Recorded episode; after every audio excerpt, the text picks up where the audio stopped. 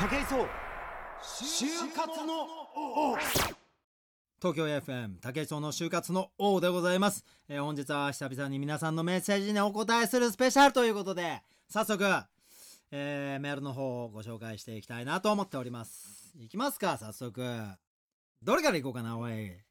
そうですね。じゃあまずこれいきましょう。アルケミストさん。愛知県の方男性でございます。よろしくお願いします。武井壮さんはじめまして。はじめましてどうもよろしくお願いします。いつも楽しくポッドキャストを拝聴させていただいております。あ嬉しいですね。ポッドキャストね。ダウンロードしてくださってるんですね。普段ゲストの方や武井さんが繰り広げる熱いトークに勇気をもらっているのですがふと普段まっすぐで熱い武井さんからネガティブな体験や弱音そしてご自身の弱い自分についてお話を聞いてみたいと思いました。ほういくら毎日自分史上最強を目指している武井さんでも、えー生まれてから今までパーフェクトな自分で常に生きてくるのは難しいのではないかと思います。挫折失敗諦めた瞬間その時の気持ち武井さんの中にいるもしくはいた弱い自分について本気の弱音を聞かせてください。よろしくお願いします。と。アルケミストさんね。いやね挫折失敗の連続ですよ。ぶっちゃけ。あのー、なんだろうな挫折失敗弱音？弱音だらけですよ。ぶっちゃけあの本当に日々のトレーニングなんか毎日あの嫌だなって思うんですよ。ええ勉強するのもめんどくせえなって本当に中学生が宿題やるのめんどくせえなって思うように思うんですけど。うん。であの若い頃しかも20代とか30代の頃は今よりもっとそう思って無駄にした時間がすげえいっぱいあったんですよ。だからあの僕デビュー遅かったじゃないですかもう39歳手前40手前になってやっと日の目を見たっていうのには理由があると思っててやっぱり自分の不勉強だったし例えばスポーツやってる時大学の陸上やってる時ね十種競技やってることにチャンピオンになることにすごい価値があるって勝手に思い込んで世の中のこと全然勉強しねえで過ごしてたから結局チャンピオンになっても何にもなかったっすよ。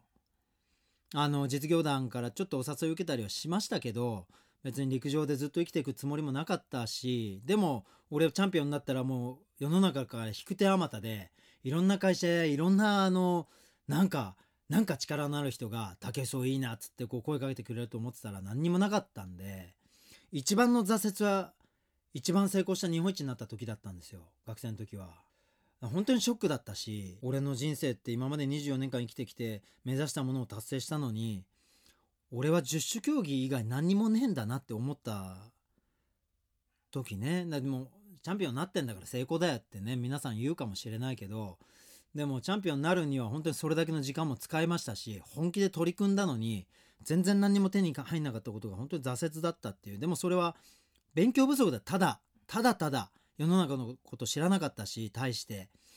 あのーその時に本当は自分でねなんか事業でも始めて300万でも400万でも稼げてりゃよかったなと思うんですけどそんなことも知らなかったし何もなかったんで。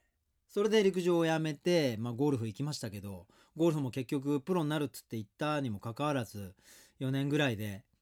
あのプロにもならず日本に帰ってきましたしこれもまあ挫折といえば挫折ですよね。いろんな企業からスポンサードを受けてお金1円も使わずアメリカでやらせてもらったのに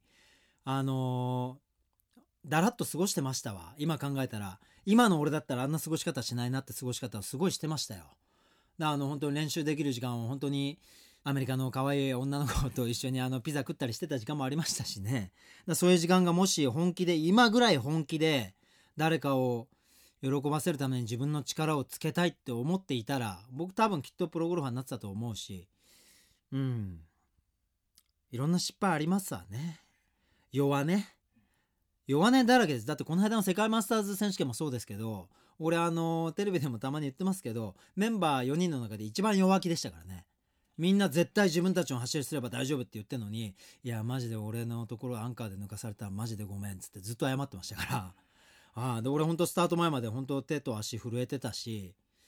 人生で一番緊張したし人生で一番強い自分で向かったはずなのに人生で一番ビビったっすよ。うん。でもねやっぱり人間の原動力って不安とか恐怖だと俺は思ってんですよ。特に俺はそうなんですよ。あのー陸上やってた時も日本一になったけど毎日練習できてたのは何かっつったらライバルのあいつが俺より練習してたらどうしようと。次の試合でボコボコに負けたらどうしようとかそういう思う自分が支えてくれてたんですよね。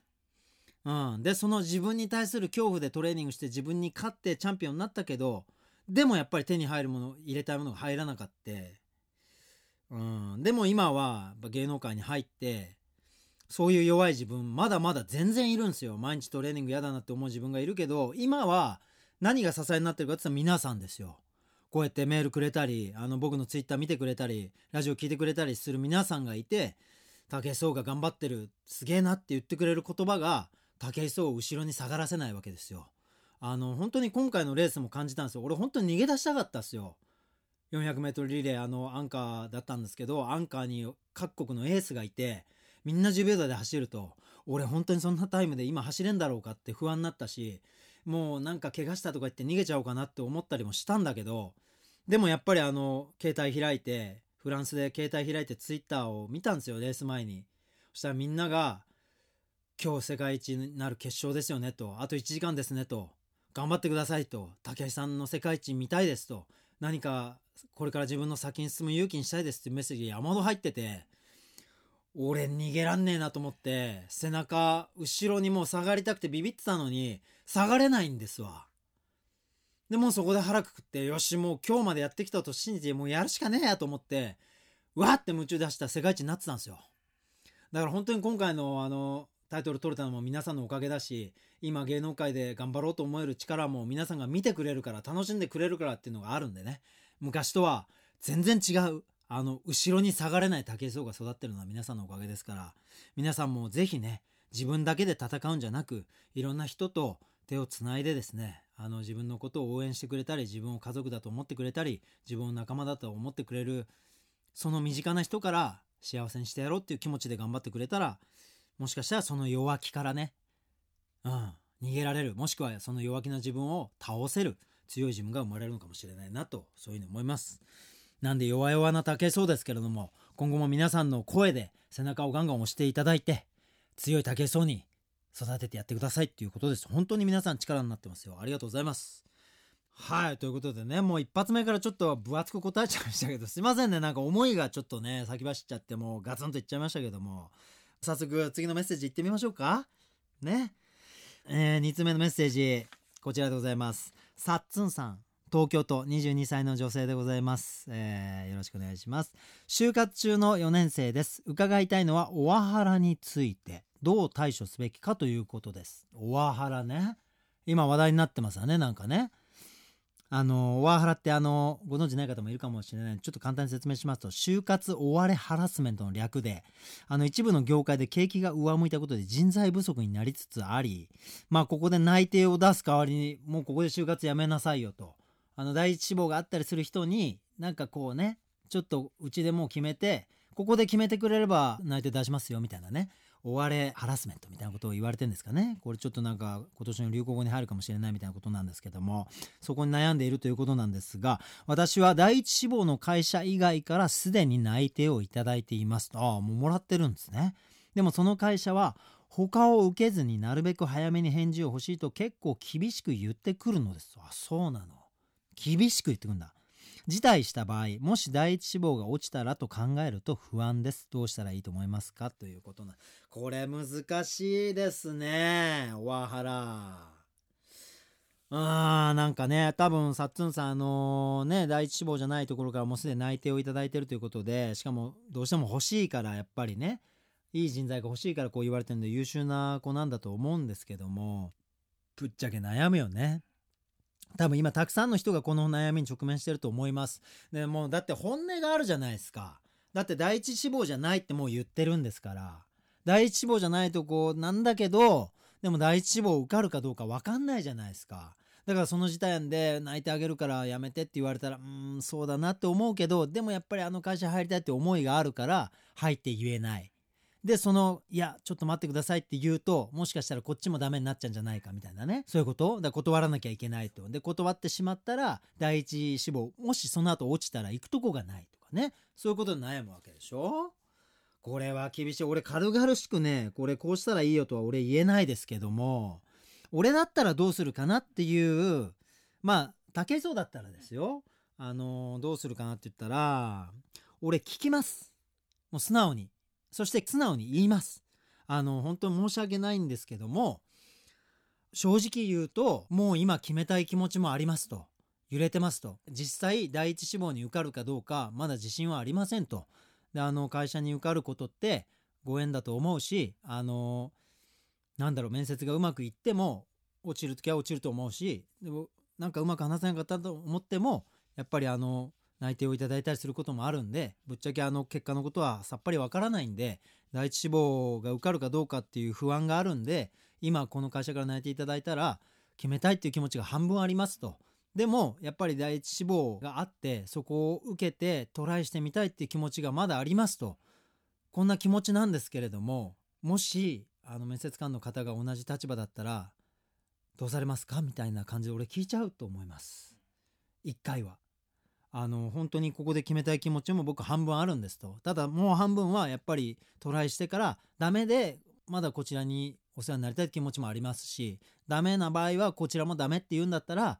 今ぶっちゃけ五分五分で悩んでますと。今ここで決める判断力が自分の中にはないんですと。いうことを俺素直に伝えちゃうと思うな。だってそれが本音だから。うん。だってそれ以上のこと言えないしな。どうなんだろうな。でもやっぱり就職内定もらったっていうのはさ大きいことだからね大学生のサッツンさんからしたら第一志望自信がないからちょっと行っちゃおうかなって気持ちもあるんだろうけどこれ悩むよねみんな。こういうのがなくなればいいよな。だからあの会社の人もねやっぱりご縁ですからやっぱり人と出会ってなんかね社員を取るなんていうのはでも限られた中から選ぶとなるとやっぱり欲しいんだろうね。会社からしたらこの人が第一志望なんでしょうね。複雑ですな。答え出ねえなこれ。すいませんねなんか歯切れの悪い感じになっちゃって。でも俺だったら素直な気持ちをやっぱりどうしても伝えちゃうと思いますね。だってそれ伝えなきゃ答え出なくないですか？どうなんだろう。か彼女は決断したいのかな？もうここで。内定をもらったところに決めるのか。それとも第一志望のところを目指すのか。でもな俺の性格だと本当に第一志望トライしちゃいますよね。うん。なんかね俺はあの会社がどことか業種が何とか自分の地球上でどう生きていくかっていうことに関しては何でもいいと思ってるタイプなんであのー、本当にただその場にいて自分の100%を出せれば必ず成功できるってなんかねむやみやたらに信じてるタイプなんであんまり自分の居場所に関しては気にしないタイプだけどでもやっぱり本気で過ごしたのかどうかっていうのは僕は気にするタイプなんで会社に入ってから100%以上の力を自分に出せるのかっていうのをテーマに置いて活動していくと思うんでどの会社入っても楽しく仕事する自信は今があるしでも学生の時代この問題に立ち向かってたら俺も立ち向かえなかっただろうな。でも俺はあれだったな。やっぱり言えることは陸上で日本一になってたわけで学生の大学4年の時。その時に某有名企業から実業団の選手としてオファーがありました。でも全くやったことのないゴルフをマスターするために一人でアメリカに行くことを選んで日本一になったばかりの陸上を捨てて次の年ユニバーシアードとかアジア大会出れることが決まってたけどそれも捨ててゼロのチャレンジを手にしに行ったんで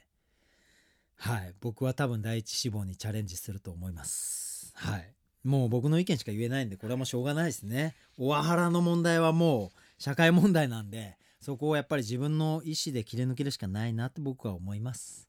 でもし最悪あのもう一個ぐらい泣いてもらったら聞いてみたらいいんじゃないかな。大人に。直接腹割ってすいませんってこういうの本当に悩んでますと。今決断できないんでっていうことを聞いてみてもいいんじゃないかな。まあサッツンさんの心の底にある何か思いを見つけてですねそれに従って頑張ってみてくださいすいませんね本当に100点満点の答えが出せなくてということでございます。ちょっともう一通ぐらいいけるかな？はい、じゃあ次のメッセージいってみたいと思います。えー、ブブカさん。埼玉県22歳の男性でございます。大学も4年になってストレスというものの怖さを日々実感しています。ほう。もしかしたらこのまま就職できないのではないのか。そもそも就職しても仕事を続けていけるのか。就活でうまくいかなかった時に深く考え食事もできず眠ることもできないほど落ち込みます。一時的に気が晴れることはあるのですが落ち込む時は前の時より深く落ち込む感じできついです武井さんがストレスを感じるのはどんな時でどう立ち向かっているか伺いたいですとあらまあまたこういう風にストレス感じる子が増えてるんだねやっぱ就活ねなんか自分を試されてるような気分になっちゃうってみんなやっぱり言うからね。落とされた時はああ俺なんかダメだったんだってやっぱ思っちゃうんだろうね。あー難しい問題ですなこれもまた。今日難しいねなんかね。武井壮百獣の困ってます。就活の困ってます。けどもまあ最後の質問をちょっと答えてみようかな。武井さんがストレスを感じるのはどんな時でどう立ち向かっているか伺いたいですってことなんですけど。俺ストレスねあ確かにあんまり感じないんですけど唯一感じるのはサボっちゃった時なんですよねあの本当に俺あの今テーマがねあのずっと言ってますけど1日1時間トレーニングして1日1時間勉強するっていう知らないことを調べるっていうことをテーマにしてるんですけどまあ正直言うと毎日全部できてるわけじゃないことがあるんですよ。あのー、1時間やるって決めてんのにやってる途中で寝て落ちちゃったりとかしてることも最近やっぱあったしトレーニングにしてもやっぱりあのトレーニングが続いてくると体の痛みが増えてきてあの今日ちょっとこれやりたいんだけど無理だなと思ってそれができる状態に俺はあの体温とかをこう変更させてシャワー浴びたりとかあの血流をちょっと促したりとか体温めたりとかしてあのー速いスピードで走れるトレーニングをできる体調にする活動をしてからトレーニングするようにしてんですけどそれがねうまくいかない日があるのよ。どうしても疲れちゃっててもう眠くてねあのメラトニンだセラトニンだってなんかねあの睡眠物質みたいなのが出てきちゃったりとかしてあの交感神経とかがちょっとね活発にあの働かなかったりとかしてねなんかね体が動かない日があってでああ今日もう無理だって言ってできない日があったりするんです何日かあったんですよね今年。3日かな？3日だけできない日があったのかな？それでもう本当にストレスを感じてやっぱりあの毎日成長しますっていうふうに皆さんの前でこうやって話させていただいて、うん、活動してるにもかかわらず自分の決めたことができないままその日を終えてしまったっていう自分に対してすげえストレスを感じるんですよ。ただそれをストレス感じるの分かってるから今はねあの本当にほとんどそういうふうに折れることはないんですけどうんどう立ち向かっているか伺いたいです。とこれもさっきの1問目の質問と同じなんだけど皆さんの力ですよ。もう完全に。あの本当に自分一人の心なんてね皆さんと同じように俺も弱いですよ。本当に番組で滑った時はすげえショック受けて立ち直れないような気分になりますし、あの、話がうまくスムーズにできなかった。ね、例えばニュース見て1分のコメントを VTR の折りで言いますなんていう時に、ああ、これ言おうと思ってたのに言えなかったとかっていう時があるから、そういう時も本当に落ち込んで、その後何回もその話をもう一度したりとか、ニュースをもう一回見たりとかするんですけど、同じような感じで僕も悩んでますよ。落ち込むし。だけども、あの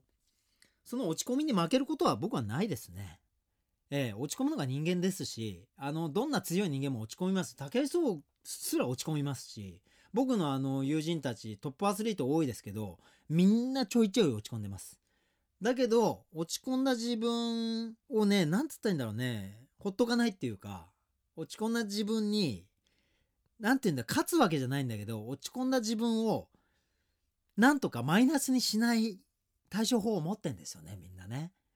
俺はねあの落ち込んだ時どうするかっていうとあの本当にシンプルに楽しいものを楽しんじゃうようにしてんですよ。で僕は今アイドルが支えになってんですけどアイドルの DVD とかを山ほど見たりとか番組見たりとかしてはーって癒されてその登場してるアイドルの子たちの名前とか性格を覚えちゃうっ。するとあのバラエティ番組に出てあのその子たちが出てきた時にその子たちにネタ触れるっていうね。そしたら今日はダメだったけども次の番組であの子たちと一緒になった時にこのネタ振ってみようっていう貯金が1個増えてるわけですよ。ねまあ、僕の仕事だったらの話ですけどそういうなんかダメだった時は何か1個貯金するようにしてんですよ。僕の対処法はね。だストレスを受けた時は必ずそれにお返しを1個するっていうね。これがまあ武井葬式の対処法なんじゃないかなと思いますけどね。皆さんもやってみたら？だから就活でダメだったらなんか自分の趣味じゃないけど何かに対して1時間没頭してみるとか。ね？だから俺の真似してもいいですよ。1時間知らないことを何か調べてみるってやってみてくださいよ。あのね1時間ってすごいのよ。全く知らないことあるじゃない？俺ねあのー本当に全く知らないことを調べるのよ。漆塗りとかさ。な漆塗りに関して調べようとかどういう工程なんだとか調べると1時間も調べれば俺の友達の誰よりも詳しくなりますから。本当に。これびっくりするぐらいね1時間の威力って半端じゃないんですよ。しかもそれを1週間も続けてごらんなさいよ。あのね自分の周りにいる大人全員に対抗してもその知識で負けないですよ。で人間ってね意外と一つの分野に関して深い知識を持ってることって少なくて自分が大好きなこと1個はよく知ってんだけどそれ以外のことについて楽しくしかも「へーって人を言わせるレベルで物知りなことってほとんどないんですよ。だけど1時間だけ本気で調べてみて覚えちゃうともうそのトークに関して人前でできるぐらいのレベルになってますからこれね武井壮が実践してて本当に僕が喋ってることなんて浅いんだけどでもそこに自分なりの考え方も掘り込んでるからからこの1時間で僕手に入れてることたくさんありますよ。だから皆さんぜひねこの1時間ちょっとやってみてストレス1個受けたら1時間知らないことを自分にプレゼントしてあげるって。これねもしかしたら自分を浮上させるきっかけになるかもしれないよ。そしていつかあなたを助けてくれます。ええ。あのカプセル怪獣みたいなもんでいつか役立つ怪獣があのああの時これ調べた内容だっつってトークに出てきたりしますから面接の時もポロって出たり来たりしますからええ特に俺みたいな筋肉質なやつが繊細な出来事を細かく喋れたりすると はい。あの最高のカウンターパンチになりますからゴッホとかシャガールについて喋れたりするとマジで女子結構グラッときたりしますからえー、ありがとうございます。そのカウンターパンチのあのさらに威力を増やそうと電子ピアノを買いましたから。すいません。今バイエルから始めてるとこです。すいません、えー、ということです。頑張ってみてください。武井壮。就活の本日のメッセージ紹介はここまででございます。ねちょっとね、今回難しい内容が多かったんで、ちょっと話も長くなっちゃってね、ちょっと今日は142キロぐらいのカットボールだったなって思うんですけどね、いかがですか？こんな日もあってもいいんじゃないですかね。すいません。次回もね、またあのー機会があれば、皆さんのメッセージが溜まってくれば、そのメッセージにお答えできるように、私も今日よりも成長した自分で皆さんのメッセージに向かいたいと思いますので、よろしくお願いします。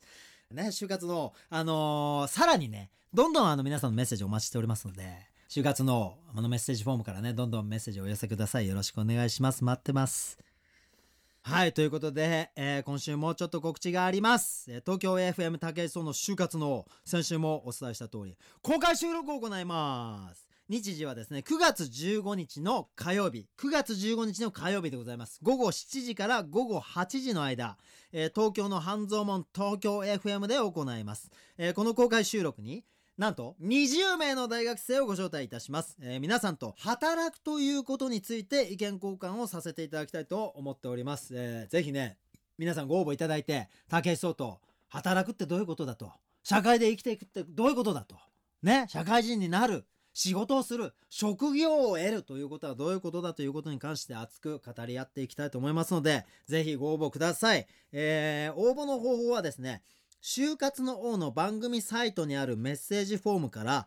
公開収録希望と書いてご応募ください。そして皆様のお名前ご住所お電話番号をお忘れなくお書き添えください。よろしくお願いします。ねぜひ皆さんとねあのはつらつとした顔の皆さんとお会いして仕事についてディスカッションしたいなと思いますのでぜひ皆さんご応募ください。よろしくお願いします。ということで、えー次回も素敵なゲストを交えて、えー就活の王まあもうもう就活に限らずですよね。もう地球を生き抜く王ですよ。もうそこを目指して頑張っていきたいと思いますので来週もお聴きください、えー今週もお相手は武井壮でした。また来週お会いしましょう。